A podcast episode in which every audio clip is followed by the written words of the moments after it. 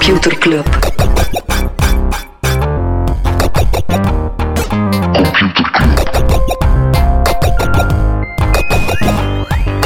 Computer Club. Hey Smolly, Hey Freddy, welkom, welkom terug. welkom. Welkom bij Computer Club, een wekelijkse podcast over technologie. Iedere week selecteren Freddy en ik een interessant artikel en gaan op zoek naar een eh, leuk feitje uit de technologische wereld. Ja, maar Thomas, voordat we beginnen, ga je het een en ander recht te zetten. Hè?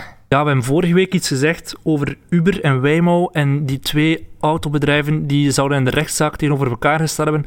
Klopt inderdaad, dat komt omdat de Amerikaanse ingenieur Anthony Lewandowski lang bij Google werkte, daar eh, zijn ontslag heeft gegeven, een bedrijf heeft opgericht, dat heette Otto, een bedrijf dat zelfrijdende auto's maakte en eh, nadien naar Uber is verkocht, verrassend snel. En Google zei, ja, je hebt gewoon bedrijfsgegevens van ons gestolen.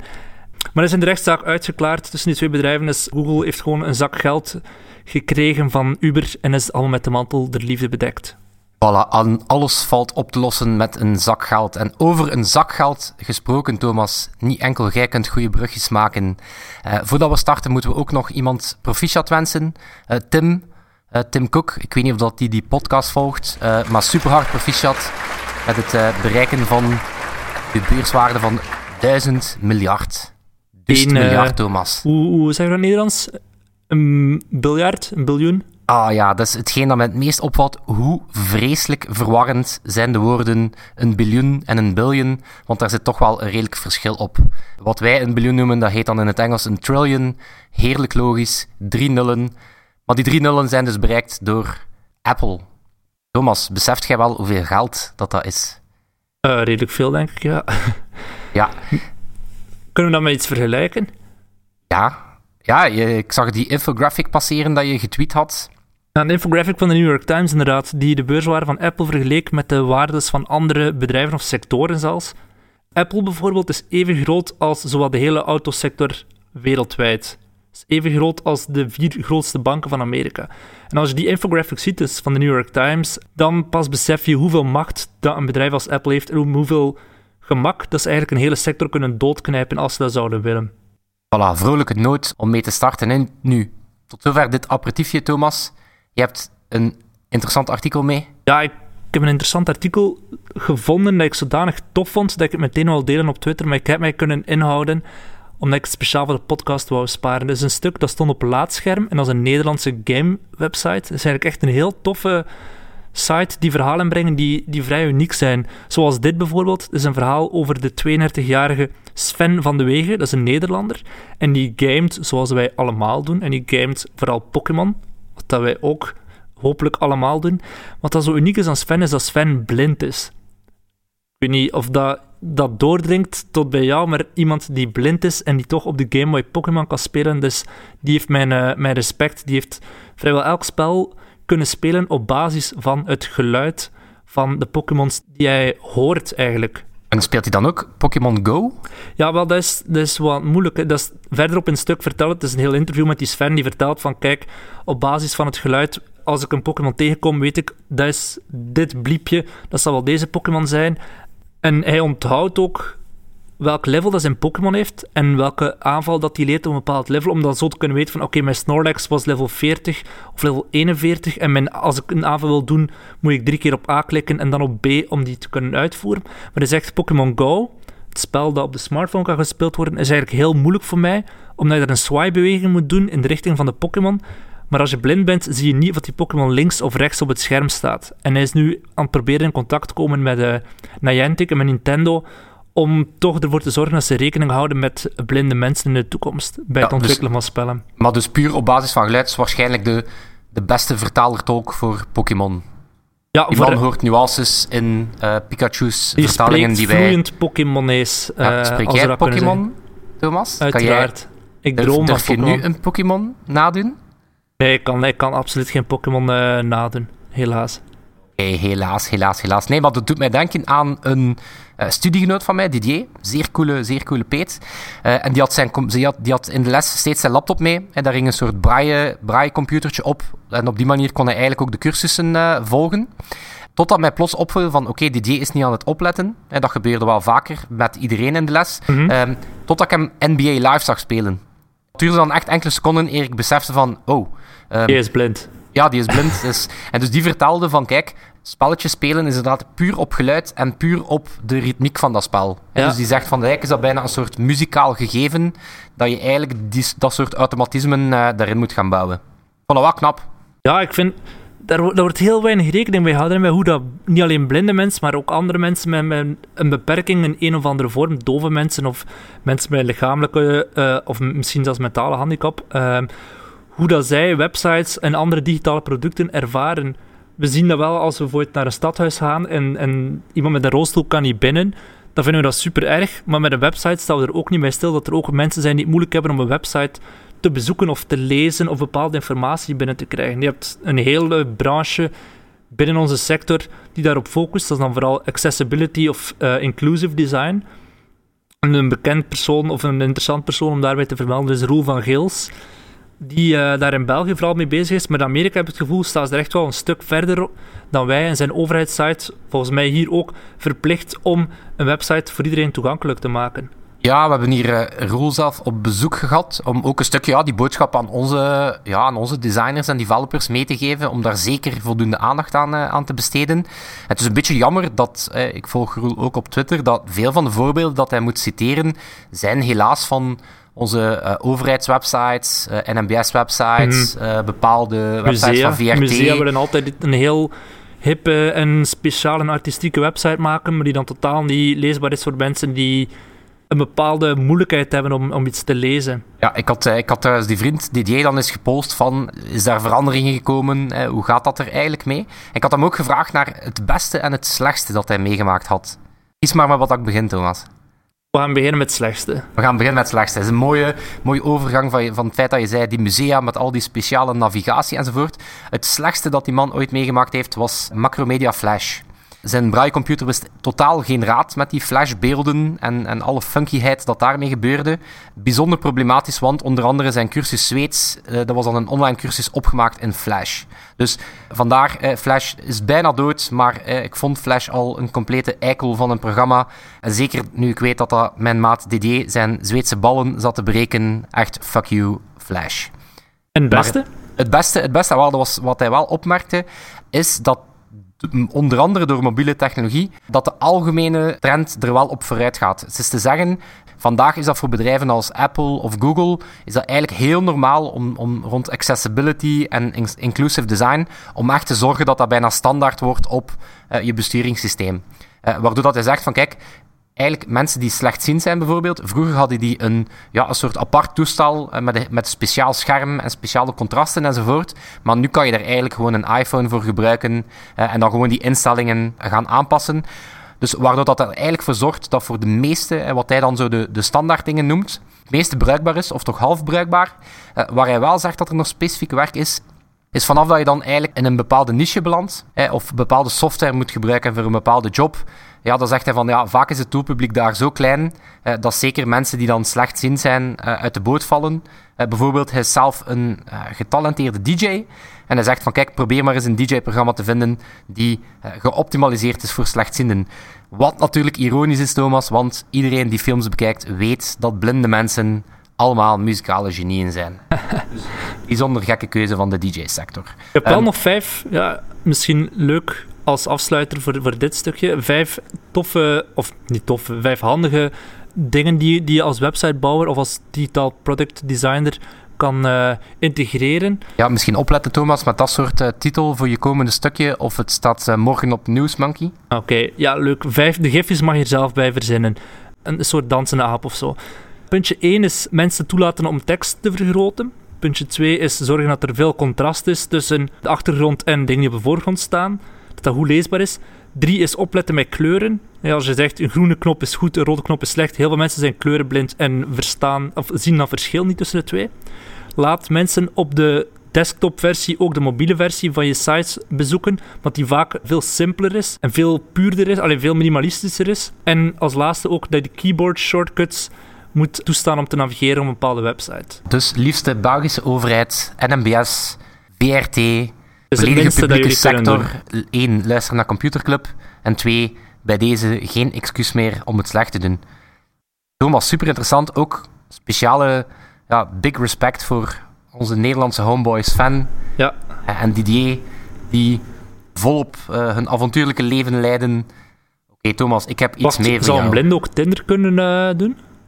Ja, op wat swipe die dan? Basis van karakter toch niet? Ja, dat- oké, blinden zijn dan waarschijnlijk de enige mensen die het De tekstje lezen, lezen, op, inderdaad. Op Tinder. Positief, positief. Kijk, mooi. Thomas, ik heb iets mee voor jou. Eerste is een jingle. Computerklas. En computerklas, dat betekent, ik heb een leuk eh, cijfer voor jou meegebracht. Ik las een artikel dat WhatsApp gaat hun advertentiemodel opstellen. Ze gaan dus gaan adverteren en wel in status. Nu, ik hoor je, ik hoor je denken, ik zie je pijnzen. eh, wat is WhatsApp status? Dat zijn dus de stories in WhatsApp. Hoeveel En ik mensen... hoor- eh, Ik hoor je nu inderdaad denken, huh, zitten er stories in WhatsApp? Eh, inderdaad, Facebook heeft niet alleen Snapchat gekopieerd in Instagram of hun eigen Facebook-app. Ze hebben het letterlijk in alles gestoken, zo ook in WhatsApp. Nu, het feitje dat ik mee heb voor jou is, blijkbaar wordt dat door 450 miljoen gebruikers wereldwijd dagelijks gebruikt. Dat is ongeveer een derde van het anderhalve miljard gebruikers van Facebook. en eh, van WhatsApp, naast, sorry. naast, naast Instagram of Facebook stories leggen, is dat meer, minder... Dat durf ik je niet zeggen. Het is als is, eh, een, een, op Instagram is het waanzinnig succesvol. Ja, absoluut. Er worden op dit moment veel meer stories gepost dan dat je nog klassieke, eh, mooi gefilterde eh foodstagrams enzovoort vindt. Het is zelfs zo dat waar dat je vroeger kon zeggen, oké, ik ga snel wat stories gaan checken, ben je daar denk ik dagelijks een, een vier tot vijftal uur mee kwijt. Dus ja, het is een waanzinnig... eh, Ja, maar ik denk dat bij WhatsApp format. dat dat vooral in andere landen eh, is. Ik heb een paar Braziliaanse vriendinnen en dat klinkt heel fout.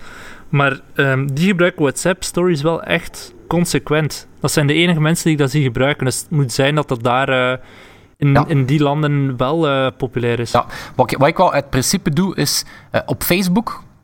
en op Facebook hoop ik nog steeds dat die feature daar gewoon een stille dood gaat sterven. Dus alle mensen, dus ook bij deze richt ik mij tot die mensen die het sporadisch doen. Alle mensen die daar een story posten, die ontvolg ik. Het Op is Facebook? Toch, het is een ja, Ja. Perfect, perfect moment om eens een schifting te maken. Maar dan denk ik, eh, zolang dat we het daar maar niet gebruiken, gaan ze het misschien gewoon ooit terug afvoeren. Er zit wel geld in WhatsApp. Om even nog af te ronden. KBC heeft deze week bekendgemaakt. Ze hebben een klantendienst via WhatsApp die je dus kon contacteren daar, nog altijd kan contacteren. En op zes maanden tijd heeft KBC al 25.000 vragen beantwoord via WhatsApp. Dat vind ik echt wel insane. Ja, dat is eh, knap. Nu, KBC ook eh, grote, grote fan van, eh, van KBC en een digitale strategie. Ik denk dat die heel, heel knappe dingen doen. Sprekende over een bank en bewijzend dat jij zeker niet de enige bent, Thomas Molders, die de conversational segway meester is. Eh, mijn artikel eh, gaat ook over een bank. Dat gaat over Wells Fargo. Eh, en die kwamen eh, behoorlijk pijnlijk in het nieuws, omdat een, een foutje in hun systeem, een bug in hun systeem, er eigenlijk voor gezorgd heeft dat mensen hun huis zijn verloren. Er was eigenlijk een foutje in het systeem die gebruikt werd om te beslissen of mensen een lening mochten afsluiten.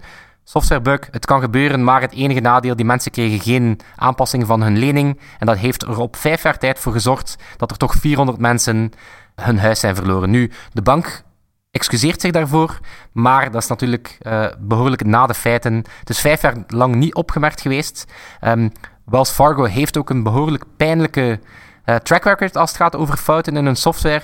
Eh, eerder dit jaar bijvoorbeeld, alle rekeningen die het betaalde via die bank, eh, die werden eigenlijk dubbel betaald. Dus er zijn superveel mensen toen in het rood gegaan. En het was zelf extra pijnlijk omdat ze eerst nog ehm, kosten aangerekend krijgen omdat hun rekening in het rood stond. En weten ze waar dat die bug vandaan komt? Of zal het de stagiair zijn geweest?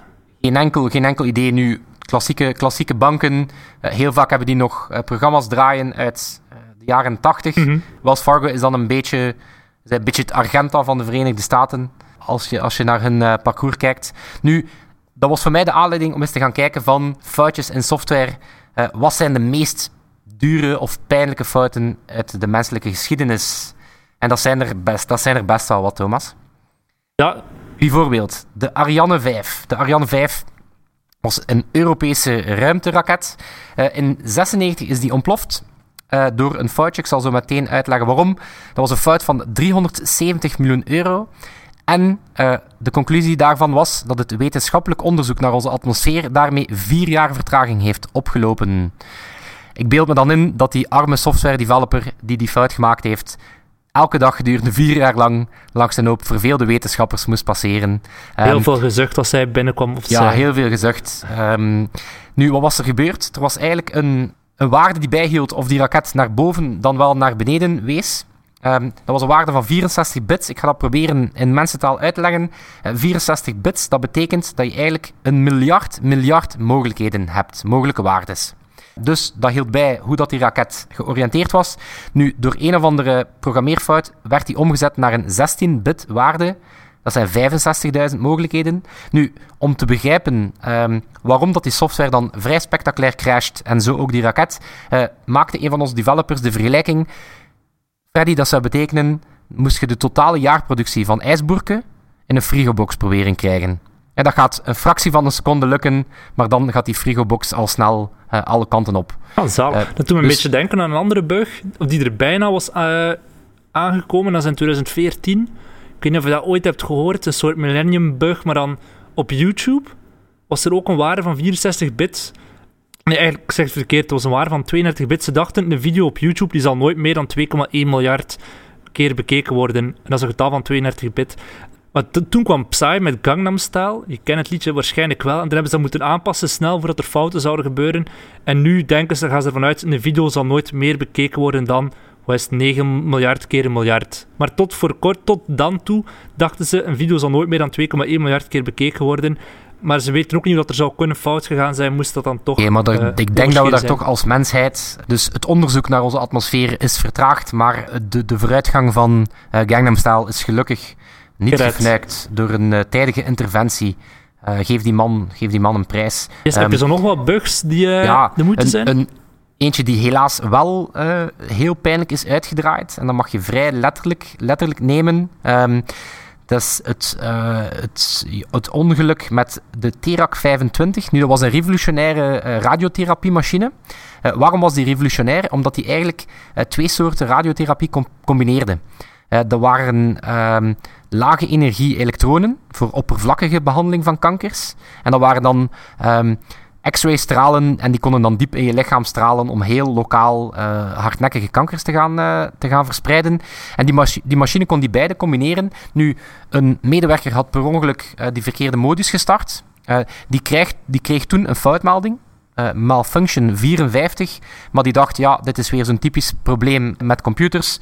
Ik ga gewoon doorgaan en als gevolg daarvan zijn er de jaren dat die machine gebruikt werd, helaas drie mensen gestorven. Dus om wat te zeggen, eh, ook, ook daar terug naar, naar inclusive design, het belang van heldere foutboodschappen. Mhm. Eh, het belang van, als je software ontwikkelt, eh, hou er rekening mee dat er mensen voor dat scherm gaan zitten eh, die geen development spreken. Dus zorg gewoon dat ze onmiddellijk weten van, kijk, dit doe ik beter niet. Ehm, Ik heb me laten vertellen trouwens dat het woord bug afkomstig is van ja, letterlijk een insect, letterlijk een bug. Klopt dat? de eerste softwarebug uit de geschiedenis dateert al in het, uit het jaar 47. Eh, dat was de legendarische Grace Hopper. Dat een, eh, is eigenlijk een pionierster binnen eh, computerwetenschappen. Want zij had daar toen voor de intussen ook legendarische Mark II-computer heel wat programma's geschreven. En op een gegeven moment werkte die computer tegen en daar heeft ze toen een mod in, slash insect tussen de, de schakelaars van die computer gevonden. En zo geschiedde. Ze heeft daar toen een melding van gemaakt, gezegd van kijk, eh, there is a bug in de Mark II. Eh, dat was dan het eerste bug report. eh, en vandaar komt ook de term debugging. Eh, wat dan toen letterlijk betekende haal het, haal het insect uit de computer. En dat wordt dan ook in, in humoristische development kringen de mother of all bugs genoemd. Oh my god. Echt, Kijk, developers zeker- humor is echt nog slechter dan papa humor, hè? Ja, maar dat is, dat is ook humor uit de jaren 50. eh, dus dus dat, is, dat is be- best normaal. Nu, ook algemene kijktip. Het interview met Grace Hopper eh, bij Letterman. Ik denk een vijftal jaar geleden. Eh, die vrouw is een absolute legende. Enorm humoristisch. Haar betekenis voor technologie enorm, enorm indrukwekkend. Dus vandaar het, het- de eerste bug. Ehm, nog, een, nog, een, nog, een, nog een aantal om het af te leren. Was strikt gezien geen bug, maar het is wel behoorlijk de moeite. Toy Story 2, de, de, de film van Pixar, is ooit eh, volledig verwijderd door het uitvoeren van een verkeerd commando. Er bestaat zoiets eh, als een commando dat je aan computers kan geven om een folder op te kuisen. Eh, dat betekent als er daar een hele hoop ongewenste bestanden staan, dan kan je die ineens verwijderen. Eh, een van de Pixar-animators had dat per ongeluk gedaan op de basisfolder van de film. En ze zijn letterlijk 90% van die film kwijtgeraakt. Shit man, en hebben ze al opgelost? Gewoon Zijn- helemaal opnieuw moeten eh, maken. Ze zijn, ze zijn volledig, volledig... Nee, ze hebben, ze hebben heel wat kunnen recupereren. Maar de ironie is dat de eh, creatieve directie uiteindelijk toch beslist heeft van we gaan opnieuw beginnen, omdat ze het toch niet, eh, niet goed genoeg vonden. En was dan bewust die bug. Voilà. En dan heb ik nog een, een, een, aantal, een aantal leuke. Zijn de, de meest pijnlijke, de meest pijnlijke bugs uit de geschiedenis. Ehm, ken je de blue screen of death? Uiteraard. Ja, eh, dat is dat vervelende eh, blauwe Windows-scherm wanneer Windows om welke reden dan ook het even niet meer aan kan. Het overkomt de beste, zo ook niemand minder dan Bill Gates tijdens de voorstelling van Windows 98. Beste Windows ooit. Dat is wel de beste, de beste, de SE, de Second Edition. Ook extra pijnlijk. Het kan, het kan helaas gebeuren, een, eh, een typfout.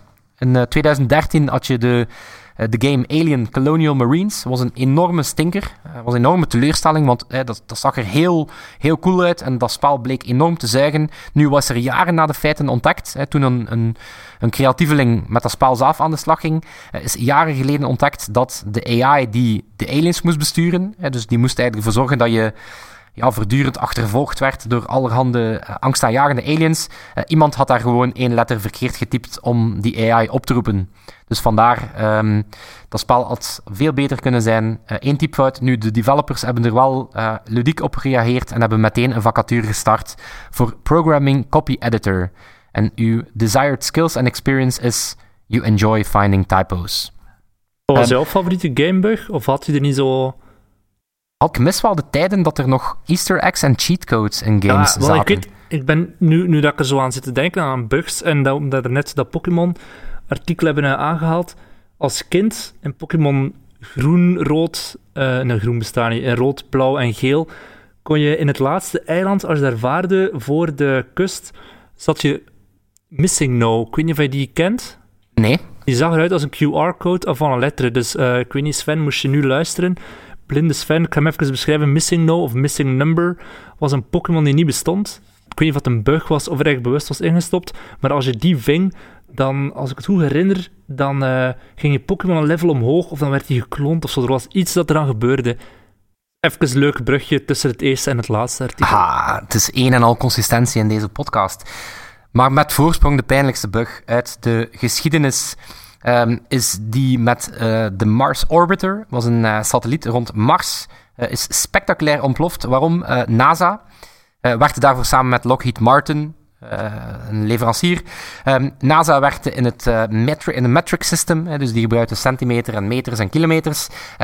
bij Lockheed Martin gebruikten ze het Imperial System in inches, oh, feet en miles. Dus die satelliet is letterlijk 100 kilometer te vroeg uh, beginnen vertrekken. Um, en is, dat was een, een, een uh, kostprijsje van ook een mooie 120, 125 miljoen dollar.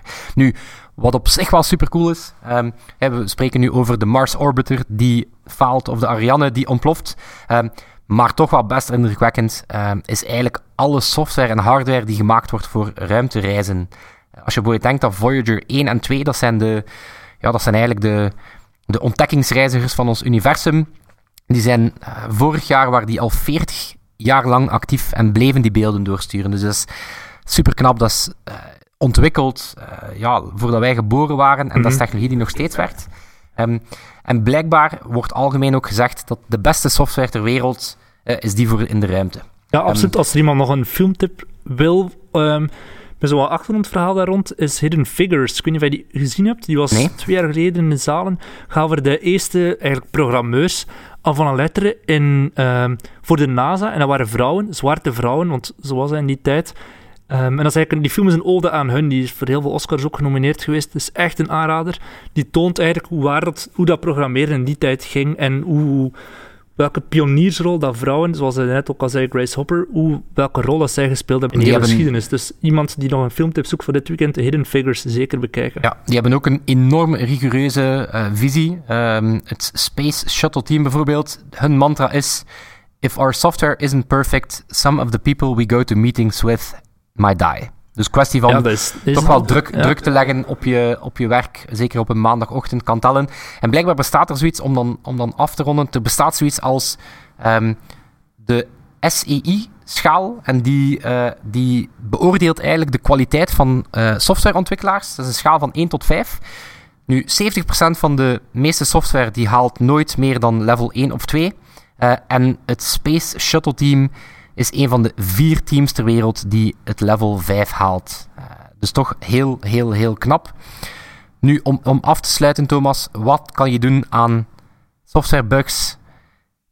Wel, twee dingen. Uh, het ene, uh, dat is dan een vrij technische uitleg, maar bon, kijk, een kijk achter de schermen van de development teams van In The Pocket, dat heet een, een unit test. Um, en dat is eigenlijk een test die je inbouwt in je code om te kijken of alles werkt naar behoren. Ooit uitgelegd aan ons als het moment dat je je, ha je haag snoeit, in plaats van gewoon de volledige haag te doen en dan zien dat je scheef gegaan bent, hang je gewoon een lintje en kijk je gewoon om de 10 centimeter of dat je nog op het lintje zit. Maar, en dit is met de voorsprong uh, de, meest, de meest hilarische op oplossing voor computerproblemen. Um, de Patriot missiles uit de Golfoorlog. Uh, dat was een raketafweersysteem. Nu, een bepaalde raket werd niet onderschept, uh, leidde ook tot doden langs kant van de Amerikanen. Wat was er gebeurd? Uh, de interne klok van, die, uh, van de afweersysteem nam heel kleine vertraging met zich mee. Maar die installatie was al 100 uur actief en dat had tot een vertraging van 0,3 seconden geleid, geleid. Nu, dat lijkt niet lang, maar aangezien dat de raket best snel is en reist aan een snelheid van 1,6 km per seconde, betekent dat dat ons afweersysteem er 600 meter naast zat. Nu, wat bleek de oplossing voor dit probleem en eigenlijk ook alle computerproblemen ter wereld. Have you tried turning it on and off again? Dus de beste tactiek om de golfoorlog te winnen en algemeen je eigen IT-afdeling niet lastig te vallen, gewoon even heropstarten. Right, ik denk dat het tijd wordt om ook deze podcast weer af te sluiten en volgende week opnieuw op te starten. Voilà. Er rest ons één ding voordat we de jingle laten spelen. En dat is eh, Sebastian van den Branden te bedanken, die onze mooie sound en uh, jingles voorziet. Ja, inderdaad. En ook aan iedereen bedankt om te luisteren. Uh, we zien trouwens dat er heel wat mensen luisteren via uh, Soundcloud. Nu, misschien zijn dat mensen die heel graag de slechte Soundcloud-app gebruiken. Uh, of zijn mensen die misschien nog niet helemaal mee zijn met het podcast gebeuren. weet dat er zowel op je Android, op je Apple-telefoon en App Store heel wat podcast-apps staan. En dat je daar ook heel makkelijk uh, je kan abonneren en dus lid worden van ons toffe clubje. En dan eindigen inderdaad, Thomas, doen we met onze uh, BFF Libelia slash serie. Tot volgende week. Computerclub.